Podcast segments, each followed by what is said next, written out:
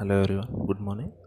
ఈరోజు ఏం చేద్దామంటే మనం స్టాక్ మార్కెట్ అసలు బేసిక్స్ అంటే ఇన్వెస్ట్ చేయడానికి రిక్వైర్మెంట్స్ ఏంటి అది చూద్దాం. అది చూసిన తర్వాత ఏం చేద్దామంటే నిన్న నిఫ్టీ, సెన్సెక్స్, బ్యాంక్ నిఫ్టీ గురించి చూడమని చెప్పాను కదా, సో దాని గురించి ఒక చిన్న అనాలిసిస్ అన్నమాట. అంటే నిన్న ప్రైస్ మూమెంట్కి రీజన్స్ ఏంటి అని ఒకటి చూద్దాం అట్లా. So first stock market basics అంటే మీరు ఇన్వెస్ట్ చేయాలి అనుకుంటున్నారు అనుకోండి, మ్యూచువల్ ఫండ్స్లో అయినా, ఈక్విటీస్లో అయినా, దేంట్లో అయినా. ఇప్పుడు మనకి ఆప్షన్స్ ఉన్నాయి అవునా కదా. మనం ఇన్వెస్ట్ చేయాలనుకుంటే ఎలాగా అయితే ఈక్విటీస్లో ఇన్వెస్ట్ చేయొచ్చు. ఈక్విటీ అంటే ఏంటి? Direct company stock. సెకండ్ ఏంటి? మ్యూచువల్ ఫండ్స్లో ఇన్వెస్ట్ చేయొచ్చు. అంటే ఏంటి? మనం వేరే ఒక మ్యూచువల్ ఫండ్ కంపెనీ వాళ్ళ యూనిట్స్ కొనుక్కుంటే ఆ మ్యూచువల్ ఫండ్ వాళ్ళు వేరే ఈక్విటీస్లో కానీ, డెట్స్లో కానీ అట్లా పెట్టడము, ఇది సెకండ్ ఆప్షన్. థర్డ్ ఆప్షన్ ఏంటి? ఈటీఎఫ్ అంటే ఈటీఎఫ్కి మ్యూచువల్ ఫండ్కి డిఫరెన్స్ ఏం లేదు. ఈటీఎఫ్, మ్యూచువల్ ఫండ్ రెండు సేమే. మనం ఈటీఎఫ్లో కొన్నామనుకోండి, ఆ ఈటీఎఫ్ వాళ్ళు ఏం చేస్తారు, వాడు ఈక్విటీస్లో పెడతాడు. ఈటీఎఫ్కి మ్యూచువల్ ఫండ్కి డిఫరెన్స్ ఒకటే చిన్నది ఏంటంటే ఈటీఎఫ్లో మన ఎక్స్పెన్స్ తక్కువ ఉంటుంది, కమిషన్ తక్కువ ఉంటుంది, సో మనకు రిటర్న్స్ ఎక్కువ వస్తాయి. మ్యూచువల్ ఫండ్లో రిటర్న్ కొంచెం తక్కువ వస్తాయి, కమిషన్స్, ఎక్స్పెన్స్ ఎక్కువ ఉంటాయి. కాబట్టి కాకపోతే ఈటీఎఫ్లో రిస్క్ కొంచెం ఎక్కువ. ఇది ఆల్రెడీ ఒకసారి చెప్పుకున్నాము, ఆ టాపిక్ వినండి వినకపోతే. నెక్స్ట్ డెరివేటివ్స్లో పెట్టుకోవచ్చు. డెరివేటివ్స్ అంటే ఏంటి? Futures options. అంటే దాని అండర్లయింగ్ స్టాకే ఉంటుంది, స్టాక్ కానీ ఇండెక్స్ కానీ ఉంటుంది. సో దాని రిలేటెడ్ డెరివేటివ్స్లో పెట్టచ్చు, ఫ్యూచర్స్ కానీ ఆప్షన్స్ కానీ. ఇంకా ఏంటి? డెట్లో కూడా పెట్టచ్చు. అంటే ఇట్లా ఏదైనా కంపెనీది డిబెంచర్స్ కొనుక్కోవచ్చు, లేదంటే గవర్నమెంట్ బాండ్స్ కొనుక్కోవచ్చు. ఇవన్నీ మనకి ఇన్వెస్ట్మెంట్ ఆప్షన్స్ అవునా కాదా. ఇక్కడ ఇంకో పాయింట్ గుర్తుంచుకోవాల్సింది ఏంటంటే మనం ఇప్పుడు ఇండెక్స్ ఉంటాయి కదా, ఇండెక్స్ని కొనలేము మనం డైరెక్ట్గా. అంటే ఏంటి? ఇప్పుడు నిఫ్టీ ఉంది, మనం నిఫ్టీని కొనగలుగుతామా? లేదు. ఎందుకు? అది ఇండెక్స్ కాబట్టి. కాకపోతే ఇండెక్స్ డెరివేటివ్స్ కొనగలుగుతాం మనము, ఇండెక్స్ రిలేటెడ్ ఈటీఎఫ్స్ కొనగలుగుతాం మనము. అంటే ఏంటి? ఇండెక్స్ అనే స్టాక్ కాదు కదా, సో అందుకే దాన్ని ఈక్విటీలా కొనలేము మనం, కాకపోతే డెరివేటివ్లా కొనవచ్చు. అంటే ఏంటి? ఇండెక్స్ ఫ్యూచర్స్ ఉంటాయి, ఇప్పుడు నిఫ్టీ ఫ్యూచర్స్ ఉంటాయి. మీరు కావాలంటే ఓపెన్ చేసి చూస్తే నిఫ్టీ ఫ్యూచర్స్ మీకు తెలుస్తాయి. మనీ కంట్రోల్లో ఉందా? మనీ కంట్రోల్లో నార్మల్గా మీకు స్టాక్తో పాటు కింద ఆప్షన్ కానీ అట్లాంటి, అంటే మీరు అట్లా దొరకకపోతే డైరెక్ట్ నిఫ్టీ 50 ఫ్యూచర్స్ అని కొట్టినా వస్తుంది, డిఫరెంట్ ప్రైజెస్ దగ్గర. మళ్ళీ ఏంటి? నిఫ్టీ ఆప్షన్స్ వస్తాయి, డిఫరెంట్ స్ట్రైక్ ప్రైజెస్కి డిఫరెంట్ ప్రీమియమ్స్ చూపిస్తుంది. సో ఇదంతా ఉంటుంది అనమాట. అంటే మనం గుర్తుంచుకోవాల్సింది ఏంటి? ఇండెక్స్ని మనం డైరెక్ట్గా ఒక స్టాక్ని అంటే రిలయన్స్ని కొన్నట్టు మనం నిఫ్టీని కొనలేము, అది మేజర్ పాయింట్. కాకపోతే ఏంటి? దాని డెరివేటివ్స్ కొనవచ్చు మనము అట్లా. అంటే డెరివేటివ్స్ ఎందుకు కొనవచ్చు? ఎందుకంటే డెరివేటివ్స్ అనేది నీకు స్టాక్ ఏం కాదు అవునా. జస్ట్ ఆ ప్రైస్ ఇంత మూవ్ అయితే నీకు ఇంత లాభం వస్తుంది, ఆ ప్రైస్ ఇట్లయితే నీకు నష్టం వస్తుంది అంతే. ఒరిజినల్ దాని ప్రైస్ ఎలా ఉందో దాని నుంచి ఈ ప్రైస్ డిరైవ్ అవుతుంది అంతే. అంటే అండర్లయింగ్ ఉంటుంది, మనం దాని డెలివరీ తీసుకోము డెరివేటివ్స్లో, అది గుర్తుంచుకోవాలి. ఇంకొక ఇన్వెస్ట్మెంట్ ఆప్షన్ ఏంటంటే కమోడిటీస్లో కూడా ఇన్వెస్ట్ చేయొచ్చు మనం. ఇప్పుడు ఆ పాయింట్స్ అని విన్నారు, నిఫ్టీ గురించి విన్నారు అవును కదా. నిఫ్టీలో ఆలోచించండి. ఇప్పుడు మీరు ఏం చేస్తారంటే నేను ఇప్పుడు చెప్పిన తర్వాత మీరు చూడండి మళ్ళీ నిఫ్టీలో ఎన్ని స్టాక్స్ ఉంటాయి, 50 స్టాక్స్ ఉంటాయి అనుకున్నాం అవునా కదా.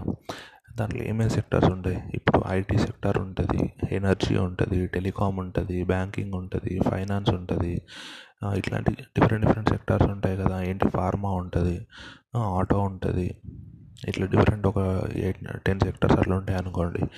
దాంట్లో ఏంటి? మేజర్ కంపెనీస్ నుంచి, అంటే దాంట్లో ఉన్న టాప్ కంపెనీస్ని ఈ ఇండెక్స్లో ఇంక్లూడ్ చేస్తారు. ఇప్పుడు నిఫ్టీలో 50 కంపెనీస్ ఉన్నాయి అవునా కాదా. సో ఈరోజు వెళ్ళి చూడండి 50 కంపెనీస్ ఏంటి, దాంట్లో వెయిటేజ్ ఎవరికి ఎక్కువ ఉంది మీకు చూస్తే అర్థమైపోతుంది. మేజర్ వెయిటేజ్ ఎవరికి ఉంటుంది? రిలయన్స్కి ఉంటుంది, తర్వాత టీసీఎస్కి ఉంటుంది, తర్వాత హెచ్డిఎఫ్సికి ఉంటుంది, తర్వాత హెచ్డిఎఫ్సి బ్యాంక్ ఉంటుంది. హెచ్డిఎఫ్సి బ్యాంక్ రెండు వేరు అట్లా, అదొకటి గుర్తుంచుకోండి. మేజర్ వెయిటేజ్ ఈ కంపెనీస్కి ఉంటుంది, మరి దీనికి ఎందుకు ఎక్కువ వెయిటేజ్ ఇచ్చారు? వెయిటేజ్ ఎక్కడైనా డిసైడ్ అయ్యేది దేనివల్ల? దాని మార్కెట్ క్యాపిటలైజేషన్ వల్ల. ఇప్పుడు నిఫ్టీ ఎలా క్యాలిక్యులేట్ చేస్తారు? ఇప్పుడు నిఫ్టీలో 50 కంపెనీస్ ఉన్నాయి, ఎగ్జాంపుల్ ఏంటి? నిఫ్టీలో 50 కంపెనీస్ ఉన్నాయి. ఆ 50 కంపెనీస్ టోటల్ మార్కెట్ క్యాపిటలైజేషన్ తీసుకున్నాం అనుకోండి, ఒక 1,00,000 crore ఉంది అనుకోండి. ఎగ్జాంపుల్ 1,00,000 crore ఉంది టోటల్. ఈ 50 కంపెనీస్ అన్నిటిది కలిపితే మార్కెట్ క్యాపిటలైజేషన్. దానిలో రిలయన్స్ ఒక్కదాందే ఇప్పుడు 14 lakh crore to 15 lakh crore మధ్యలో ఉంది. 14 crore తీసుకోండి మార్కెట్ క్యాపిటలైజేషన్. టోటల్ ఈ 50 స్టాక్స్ కలిపి 1 crore తీసుకోండి. దానిలో రిలయన్స్ 14 lakh crores ఉంది మార్కెట్ క్యాపిటలైజేషన్, అంటే ఎంత 14% ఉంటుంది దాని వెయిటేజ్. అలాగే టీసీఎస్ తీసుకున్నారనుకోండి, టీసీఎస్ 9 lakh crore ఉంటుంది, అంటే ఎంత పర్సెంట్ ఉంటుంది, 9% ఉంటుంది. అలాగే హెచ్డిఎఫ్సి తీసుకున్నారనుకోండి, దాంతో ఒక 8 lakh crores అట్లా ఉంటుంది అనుకోండి, 8%. హెచ్డిఎఫ్సి బ్యాంక్ అనుకోండి, దాంతో ఒక 5 lakh crores అనుకోండి, అంటే 5%. అంటే టోటల్ మార్కెట్ క్యాపిటలైజేషన్ ఉంటుంది 50 కంపెనీస్. దాంట్లో ఈ కంపెనీ మార్కెట్ క్యాపిటలైజేషన్ ఎంత చూస్తారు, company market capitalisation divided by 50 companies capitalisation. అట్లా చేస్తే మనకు వెయిట్ వస్తుంది, అంతే. పెద్ద క్యాపిటలైజేషన్ ఏం కాదు. అట్లా ఈ వెయిటేజ్ మారినా కొద్ది, అంటే ఈ మార్కెట్ క్యాపిటలైజేషన్ మారినా కొద్ది వెయిటేజ్ మారుతుంది, అంతే. ఇప్పుడు మధ్యలో ఏంటి, నిఫ్టీలో కొన్ని స్టాక్స్ తీసేస్తారు, అంటే ఇవి లీడర్. ఇంకొన్ని ఏంటి, దాని మార్కెట్ క్యాపిటలైజేషన్ పడిపోయి వేరే పెరగవచ్చు దానికంటే, అవునా. ఇప్పుడు బ్యాంకింగ్ ఉందనుకోండి, మొన్న ఎస్ బ్యాంక్ తీసేస్తారు, అవునా కాదా, ఎందుకు, దాని మార్కెట్ క్యాపిటలైజేషన్ పడిపోయింది కాబట్టి. మళ్ళీ పెరిగినప్పుడు మళ్ళీ యాడ్ చేస్తారు. అట్లా మార్కెట్ క్యాపిటలైజేషన్ బేసిస్లోనే ఉంటుంది ఇది. అట్లా అదొకటి గుర్తుంచుకోవాలి, ఇది మేజర్ పాయింట్. దీని తర్వాత ఏంటి, అసలు మనకు స్టాక్ మార్కెట్లో ఇన్వెస్ట్ చేయాలి అంటే ఏమేం కావాలి. మీరు ఇప్పుడు డైరెక్ట్ వెళ్ళి నాకు ఒక రిలయన్స్ స్టాక్ కావాలంటే ఇస్తారా, ఇవ్వరు కదా. ఇప్పుడు మీకు ఏం కావాలి, ఫస్ట్ మనము ట్రేడింగ్ చేయాలి అనుకుంటున్నాం, అంటే షేర్స్ అమ్మాలి కొనాలి, డెరివేటివ్స్ అమ్మాలి కొనాలి అనుకుంటే మనకు ట్రేడింగ్ అకౌంట్ కావాలి. సెకండ్ ఏంటి, డీమ్యాట్ అకౌంట్. డీమ్యాట్ అకౌంట్ ఎవరికి కావాలి, డీమ్యాట్ అకౌంట్ అంటే ఏంటంటే, ఇప్పుడు మీరు కొన్న షేర్స్ ఉంటాయి, కొన్న మ్యూచువల్ ఫండ్స్ ఉంటాయి, వాటిని ఒక దగ్గర పెట్టాలి కదా. ఇంతకుముందు ఎలా ఉండేది, ఇంతకుముందు ఫిజికల్ షేర్స్ ఉండే, అంటే షేర్ కాపీ ఉండేది, పేపర్లో ప్రింట్ అయ్యి మనకు వచ్చేది, అవునా. ఇప్పుడు అలా ఉంటుందా, ఇప్పుడు మొత్తం ఎలక్ట్రానికే కదా. దానివల్ల ఏమవుతుందంటే, మనం కొన్న షేర్స్ ఇప్పుడు ప్రతి షేర్కి డెలివరీ ఉండదు, అవునా. అంటే ఈక్విటీ కొన్నామనుకోండి, దాంట్లో డెలివరీ ఉంటుంది. ఇప్పుడు ఫ్యూచర్స్ ఆప్షన్స్కి డెలివరీ ఉంటుందా, అంటే మనకి ఏమైనా షేర్ సర్టిఫికేట్ వస్తుందా, అంటే దానికి డీమ్యాట్ అవసరం లేదు కదా. డీమ్యాట్ ఎట్లాంటి వాటికి కావాలి, మనం డెలివరీ తీసుకుంటాం, అంటే మన దగ్గర పెట్టుకునే షేర్స్ ఉంటాయి కదా, వాటికి డీమ్యాట్ మనకు. అట్లా ట్రేడింగ్ అకౌంట్ వేరు, డీమ్యాట్ అకౌంట్ వేరు. ట్రేడింగ్ అకౌంట్ యూజ్ ఏంటి, మీరు దాంతో ట్రేడ్ చేయొచ్చు, దాని పేరులోనే ఉంది కదా. అంటే ఏంటి, షేర్స్ కొనడానికి అమ్మడానికి ఒక ప్లాట్ఫామ్ అన్నమాట, అంతే. ట్రేడింగ్ అకౌంట్ అంటే జస్ట్ ఒక ప్లాట్ఫామ్. ఇప్పుడు మీరు ఏంటంటే, ఒక మార్కెట్ ఉందనుకోండి ఎగ్జాంపుల్, అంతే. ఆ మార్కెట్లో మీరు ఒక షాప్ ఉందని ఒక షాప్ తీసుకున్నారు, ఆ షాప్ అనేది మీ డీమ్యాట్ అవుతుంది, ఎందుకంటే మీరు అక్కడ పెట్టగలుగుతారు, అవునా కాదా. అంటే అక్కడ మీరు సామాన్లు స్టోర్ చేసుకుంటారు. ఆ మార్కెట్ చూసుకుంటే మనకు అది ట్రేడింగ్ అవుతుంది, అవునా. అంటే అక్కడ అమ్మడం కొనడం, అట్లా. అంటే మంచి ఎగ్జాంపుల్ ఏం కాదు, నార్మల్గా ఆలోచించండి. ఇప్పుడు ఈక్విటీ ఉంది, ఈక్విటీ కొంటున్నారు, ఈరోజు కొన్నారనుకోండి, మీకు డెలివరీ ఎప్పుడు వస్తుంది, ఇండియాలో అయితే T+2 సిస్టమ్, అంటే ట్రాన్సాక్షన్ +2 days. ఈరోజు కొంటే ఎల్లుండి డెలివరీ వస్తుంది మనకు.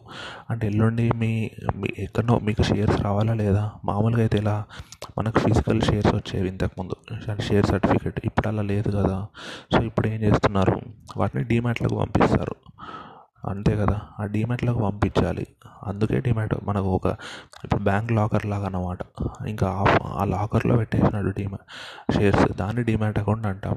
ట్రేడింగ్ అకౌంట్లో ఏంటి, ట్రేడింగ్లో మన షేర్స్ ఉండవు. ట్రేడింగ్లో ఏంటి, మన డబ్బులు పెడితే కొనొచ్చు అమ్మొచ్చు, అంతే. ఆ ట్రేడింగ్లో ట్రేడ్ జరిగిన దాన్ని బట్టి మన డీమ్యాట్ అకౌంట్లో డెబిట్ కానీ, మన డీమ్యాట్ అకౌంట్లో క్రెడిట్ కానీ అవుతాయి షేర్స్. మనం ఈక్విటీస్ కొంటే, డెరివేటివ్స్ కొన్నామనుకోండి, అసలు డీమ్యాట్ అకౌంట్ జోలికే పోము. అదే ఇంట్రాడే చేసామనుకోండి, డీమ్యాట్ అకౌంట్ జోలికే వెళ్ళాం మనము, అట్లా. ఎందుకంటే అక్కడ షేర్స్ ఉండవు కదా, డైరెక్ట్ మనం డెలివరీ తీసుకునే షేర్స్ ఉండవు కదా, అట్లా. ఇప్పుడు మరి ఇవి కావాలి అంటే ఏం చేయాలి, మనకి ఏంటంటే బ్రోకర్స్ ఉంటారు, అవునా. ఇప్పుడు NSE BSE కింద బ్రోకర్స్ రిజిస్టర్ అయ్యి ఉంటారు. ఎవరు బ్రోకర్స్ అంటే, ఇప్పుడు HDFC సెక్యూరిటీస్ ఉంటారు, ఏంజల్ బ్రోకింగ్ ఉంటుంది, షేర్ఖాన్ ఉంటుంది, జిరోదా ఉంటుంది, ఆప్స్టాక్ ఉంటుంది, 5 పైసా. వీళ్ళందరూ బ్రోకర్స్ అన్నమాట. అంటే వీళ్ళందరూ NSE BSE కింద SEBI దగ్గర రిజిస్టర్ అయ్యి ఉంటారు. వీళ్ళు మనకి ట్రేడింగ్ అకౌంట్ ఇవ్వచ్చు. ఇప్పుడు బ్యాంక్స్కి ఎలాగైతే HDFC బ్యాంక్, యాక్సిస్ బ్యాంక్ వాళ్ళ RBI దగ్గర రిజిస్టర్ అయ్యి మనకు బ్యాంక్ అకౌంట్ ఇవ్వచ్చు. సేమ్ షేర్స్ రిలేటెడ్ వాటికి వీళ్ళు SEBI దగ్గర రిజిస్టర్ అవుతారు. అయిన తర్వాత ఏంటి, వీళ్ళ దగ్గర మనం రిజిస్టర్ అవ్వచ్చు, అట్లా. అంటే వీళ్ళు మనకి బ్రోకరేజ్ ఇచ్చినట్టు. అట్లా వీళ్ళ దగ్గర మనం ట్రేడింగ్ ఓపెన్ చేసామనుకోండి, ఆ సాఫ్ట్వేర్ కానీ ఇప్పుడు మన హెచ్డిఎఫ్సీలో ఓపెన్ చేసామనుకోండి, వాడు ఏం చేస్తాడు, హెచ్డిఎఫ్సీ నెట్ బ్యాంకింగ్ లాగిన్ అవన్నీ ఇస్తాడు, అవునా కదా, దాని నుంచి మనం మనీ ట్రాన్స్ఫర్ అవన్నీ చేసుకోవచ్చు. ఇక్కడ కూడా సేమ్ మనం షేర్ ఖాన్లో అకౌంట్ ఓపెన్ చేసామనుకోండి, ట్రేడింగ్ అకౌంట్, వాడు మనకేంటి, వాడి సాఫ్ట్వేర్ డౌన్లోడ్ చేసుకునే ఆప్షన్ ఇస్తాడు, మనకి లాగిన్ ఐడి పాస్వర్డ్ ఇస్తాడు, దాంట్లోకి వెళ్ళి మనం షేర్స్ కొనడం కానీ అమ్మడం కానీ చేయొచ్చు. ఇది గుర్తుంచుకోండి. ఇప్పుడు డీమ్యాట్ అకౌంట్ మనం ఎట్లా, మనం ట్రేడింగ్ అకౌంట్ ఓపెన్ చేసినప్పుడే డీమ్యాట్ అకౌంట్ కూడా ఓపెన్ చేయాలి. అంటే మనకు లేదు అనుకుంటే మనకు ఆల్రెడీ ఇప్పుడు ఒకటి గుర్తుంచుకోవాల్సింది ఏంటంటే, మనకి ఎన్నైనా ట్రేడింగ్ ఉండొచ్చు, ఎన్నైనా డీమ్యాట్ ఉండొచ్చు, అంటే ఒకటే వాటి దగ్గర రెండు మూడు ఉండరాదు. ఇప్పుడు డిఫరెంట్ బ్రోకర్స్ ఉన్నారు. షేర్ ఖాన్ దగ్గర మన ఒక డీమ్యాట్ ట్రేడింగ్ ఉండొచ్చు, హెచ్డిఎఫ్సి సెక్యూరిటీస్ దగ్గర డీమ్యాట్ ట్రేడింగ్ ఉండొచ్చు, అంటే డిఫరెంట్ వాళ్ళ దగ్గర ఎన్నైనా ఉండొచ్చు. అది గుర్తుంచుకోవాలి. కాకపోతే ఏంటి, మన దగ్గర అంటే ట్రేడింగ్స్ ఎన్నన్నా ఉండొచ్చు, డీమ్యాట్ వాడు ఇస్తా అంటాడు, మనకు అవసరం లేదు కదా, మనకు ఒక డీమ్యాట్ ఉంటే సరిపోతుంది కదా. ఇప్పుడు హెచ్డిఎఫ్సి బ్యాంకులో మనం ట్రేడింగ్ అకౌంట్, హెచ్డిఎఫ్సి సెక్యూరిటీస్లో ట్రేడింగ్ అకౌంట్ తీసుకున్నాం అనుకోండి, అలాగే జిరోదాలో కూడా తీసుకున్నాం అనుకో ట్రేడింగ్ అకౌంట్, ఈ రెండిట్లో ట్రేడ్ చేయొచ్చు మనం. ఈ రెండిట్లో కొన్ని షేర్స్ ఉన్నాయి, ఆ రెండింటిని ఒకటే డిమాట్కి పంపించమని చెప్పొచ్చు కదా. అంటే ఏంటి, మనము ఫస్ట్ ఒక ట్రేడింగ్ డిమాట్ ఓపెన్ చేసాం, నెక్స్ట్ ఇంకోటి దగ్గర కూడా ట్రేడింగ్ ఓపెన్ చేస్తున్నాం అనుకోండి, వాడికి చెప్పొచ్చు నాకు కొత్త డిమాట్ అవసరం లేదు, నాకు ఆల్రెడీ ఒక ఎగ్జిస్టింగ్ డిమాట్ ఉంది, అంటే దాన్ని లింక్ చేయండి సరిపోతుందని వాడికి చెప్పొచ్చు అన్నమాట. అట్లా ఎందుకు అట్లా, మరి ఎన్నైనా డిమాట్స్ ఉండొచ్చు అంటున్నారు కదా, తీసుకోవచ్చు కదా. అంటే డిమాట్ అకౌంట్కి మెయింటెనెన్స్ ఛార్జ్ ఉంటుంది, యాన్యువల్ మెయింటెనెన్స్ ఛార్జ్ అని ఉంటుంది, ఏఎంసీ.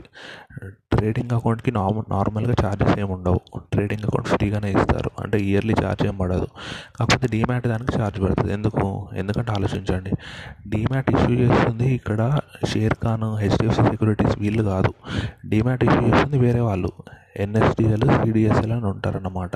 అంటే వీళ్ళని డిపాజిటరీస్ అంటారు, ఎన్ఎస్డిఎల్ సిడిఎస్ఎల్ వీళ్ళని డిపాజిటరీస్ అంటారు. అంటే వీళ్ళు ఏం చేస్తారు, మనము జరిగిన ట్రేడ్స్ అన్నీ వీళ్ళ దగ్గరికి వెళ్తాయి అన్నమాట, వాళ్ళే చూసుకుంటారు. ఇప్పుడు బ్యాంక్లో క్లియరింగ్ హౌస్ అని ఉంటుంది, మీకు ఐడియా ఉంటే, అంటే మన చెక్స్ పంపిస్తాము, వాళ్ళు చెక్స్ ఇస్తారు. క్లియరింగ్ హౌస్లో ఏమవుతాయి, ఏ బ్యాంక్ వాళ్ళు ఎట్లా ఇచ్చారు అంటే వీడు చెక్ ఇచ్చాడు, సో వీడి అకౌంట్లో నుంచి మైనస్ చేసి వాడి అకౌంట్లో ప్లేస్ చేయాలి. డిపాజిటరీస్ దగ్గర కూడా అదే జరుగుతుంది. ఇప్పుడు నేను ఒక షేర్ కొన్నాను అనుకోండి, అంటే ఎవడో ఒకటి అమ్మాయి ఉంటాడు కదా, వాళ్ళు ఏం చేస్తారు, వాడి డీమ్యాట్ అకౌంట్లో ఉన్న షేర్ని ఈ డిపాజిటర్ అనే వాళ్ళు ఉన్నారు కదా, వాళ్ళు నా డీమ్యాట్ అకౌంట్లో క్రెడిట్ చేస్తారు. సో డీమ్యాట్ వాళ్ళు ఇస్తున్నారు, మనం షేర్ ఖాన్, హెచ్డిఎఫ్సి సెక్యూరిటీస్ వాళ్ళు ఇచ్చేది ట్రేడింగ్ అకౌంట్, ఎన్ఎస్డిఎల్ సిడిఎస్ఎల్ వాళ్ళు ఇచ్చేది డీమ్యాట్ అకౌంట్. అట్లా ఇప్పుడు వాళ్ళు మరి మన కోసము మన అకౌంట్లో డెబిట్ చేయడం, క్రెడిట్ చేయడం అన్నీ చేస్తున్నారు కాబట్టి వాళ్ళు ఛార్జ్ చేస్తారు. మరి ట్రేడింగ్ అకౌంట్కి ఎందుకు ఛార్జ్ ఉండదు, ఎందుకంటే ఇప్పుడు మన షేర్ ఖాన్ వీళ్ళు ఉన్నారు కదా, వాడికి బ్రోకరేజ్ ఇస్తాం కదా ఆల్రెడీ మనము. ఇప్పుడు షేర్ కొంటున్నప్పుడైనా అమ్ముతున్నప్పుడైనా వాడికి బ్రోకరేజ్ కడతాం కదా మనము, అందుకే వాడు ట్రేడింగ్ అకౌంట్కి ఛార్జ్ తీసుకోడు. ఇంకా అట్లా అర్థమైంది కదా ఇప్పుడు డిఫరెన్స్, ట్రేడింగ్కి డీమ్యాట్కి డిఫరెన్స్. ట్రేడింగ్ అకౌంట్ ఇచ్చేది ఎవరు, బ్రోకర్స్ ఇస్తారు, స్టాక్ బ్రోకర్స్, అంటే HDFC securities, Zerodha, Sharekhan ఇట్లాంటి వాళ్ళు. డీమ్యాట్ అకౌంట్ ఇచ్చేది ఎవరు, డిపాజిటరీస్ ఇస్తారు, ఎన్ఎస్డిఎల్ సిడిఎస్ఎల్ వాళ్ళు ఇస్తారా, దానికి ఇయర్లీ మెయింటెనెన్స్ ఛార్జ్ ఉంటుంది అన్నమాట. కొన్నిటికి ఎక్కువ ఉంటాయి, కొన్నిటికి తక్కువ ఉంటాయి, అది మనకు అంత అవసరం లేదు, మీరు మనం దేంట్లో తీసుకున్నాం అనే దాన్ని బట్టి ఉంటుంది. సో అట్లా అందుకే గుర్తుంచుకోండి, ఏంటి ట్రేడింగ్ అకౌంట్ ఎన్నైనా ఓపెన్ చేసుకోండి, కానీ demat second time trading account open చేసుకున్నప్పుడు వాడు మనం ఏం చెప్పకపోతే వాడు సెకండ్ డీమ్యాట్ కూడా ఓపెన్ చేస్తాడు.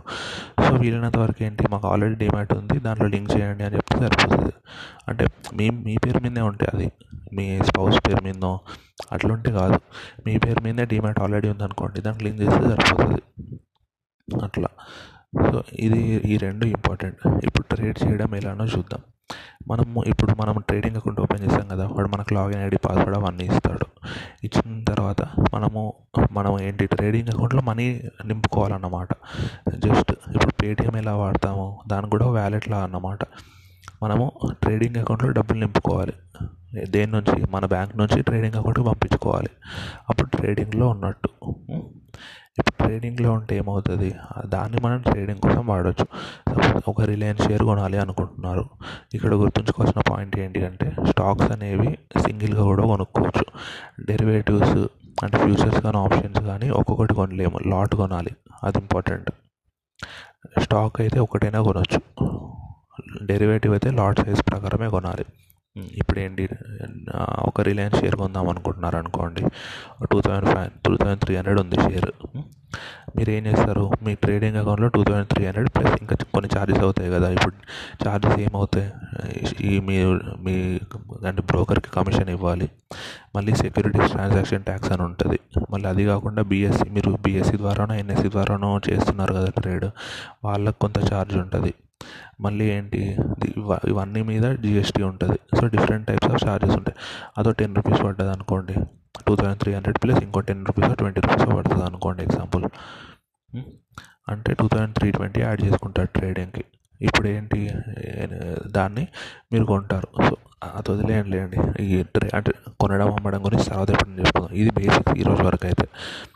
సో అంటే ఏ అకౌంట్ ఎలా ఉంటుంది, ఏం ఓపెన్ చేయాలి, దాని అర్థం ఏంటి, అవన్నీ చూసాం కదా. ఇప్పుడు నిన్న మనం ఏంటి డైలీ 3 చూడమన్నాం మిమ్మల్ని, నిఫ్టీ ఒకటి, సెన్సెక్స్ ఒకటి, నిఫ్టీ బ్యాంక్ ఒకటి. నిన్న చూసే ఉంటారు అనుకుంటున్నా. నిన్న చూస్తే మీకు ఏమర్థం అవ్వాలి, ఆఫ్టర్నూన్ 1 వరకు మార్నింగ్ ఓపెన్. ఇప్పుడు నిఫ్టీ ఒకటి చూద్దాము, మిగతా 2 కూడా అదే జరిగింది. నిఫ్టీ ఏంటి 11,440, నిన్న 11,000, మొన్న లాస్ట్ ఫ్రైడే ఉంది కదా, లాస్ట్ ఫ్రైడే క్లోజింగ్ ఎంత, 11,464 రూపీస్ దగ్గర క్లోజ్ అయింది లాస్ట్ ఫ్రైడే. నిన్న పాజిటివ్ ఓపెన్ అయింది అనమాట, అంటే దీనికంటే హై ఓపెన్ అయింది, నియర్లీ 50 పాయింట్స్ ఎక్కువ ఓపెన్ అయింది, అంటే 11,500 దాటేసింది.